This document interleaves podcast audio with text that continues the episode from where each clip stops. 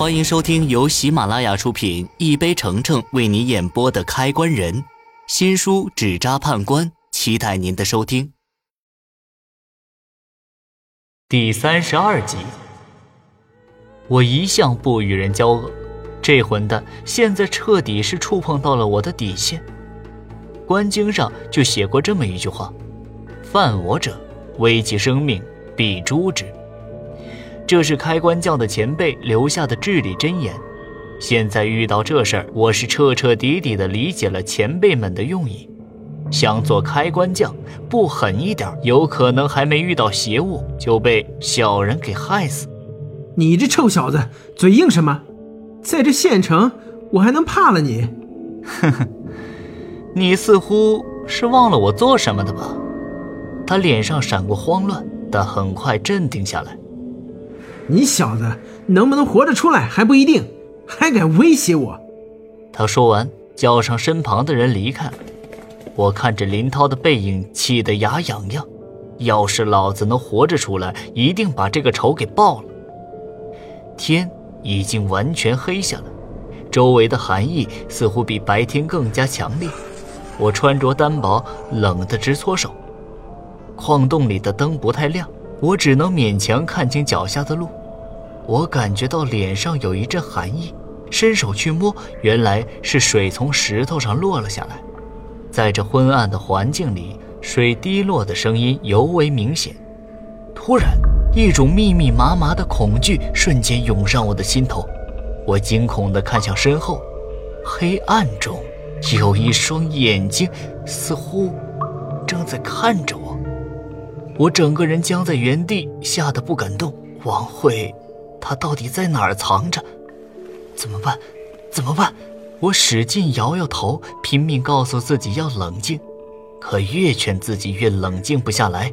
在这种条件下，我能怎么对付僵尸？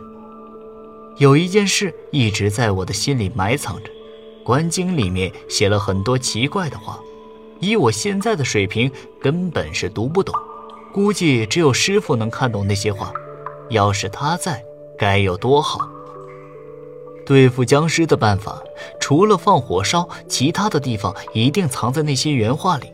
毕竟那本书是多少代开关匠的心血凝聚，不可能没有对付僵尸的办法。我后悔不已，平时多问师傅问题的话，也不至于现在危在旦夕。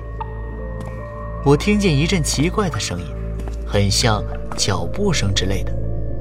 在前方昏暗的灯光下，我那只半瞎的眼睛瞅见了一个血红的身影。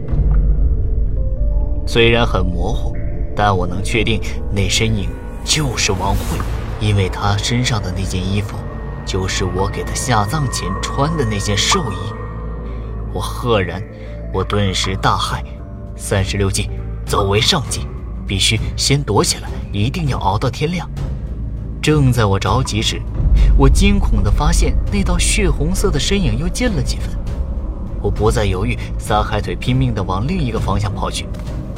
天不绝我，我跑到一个矿室的门口时，看到那间矿室的门刚好是一道铁门。